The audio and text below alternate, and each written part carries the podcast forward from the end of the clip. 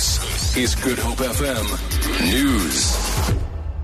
One man has been killed in a shack fire in, Lon- in Lwandle and Strand. Another has been displaced. The City of Cape Town's fire and rescue spokesperson, Liesl Moody, says the cause of the fire is being investigated. The City's Fire and Rescue Services responded to Lwandle in Strand in the early hours of this morning, where one wooden iron structure was burnt in a fire, which left one adult male deceased and one adult male displaced.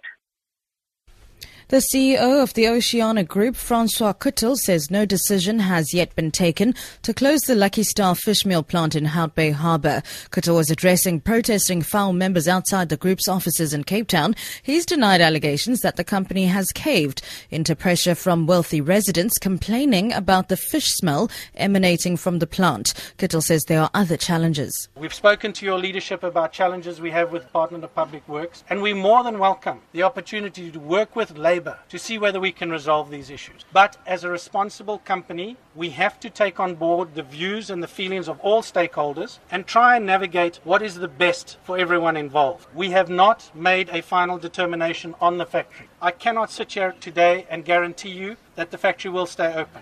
We are very keen to see that happen.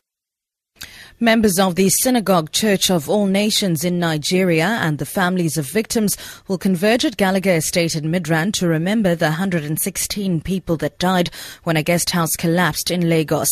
85 South Africans died in the tragedy last year. Spokesperson for the church, Kristen Nematandani. It's a day whereby there will be prayers, messages of support, messages of love and compassion as a way of us saying to those that were affected that never will we forget that fateful day and that we will continue to be with the families in days like this one, in praying for them and supporting them.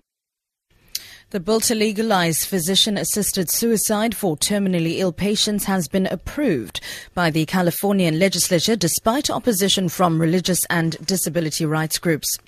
The bill would allow mentally competent patients to request a prescription that would end their lives if they only have six months to live. The approval of the bill followed weeks of debate, with opponents arguing that it could make people vulnerable to greedy relatives wanting to inherit their money. California is the fifth U.S. state to legalize physician assisted suicide. For Good Hope FM News, I'm Sibs Matiela.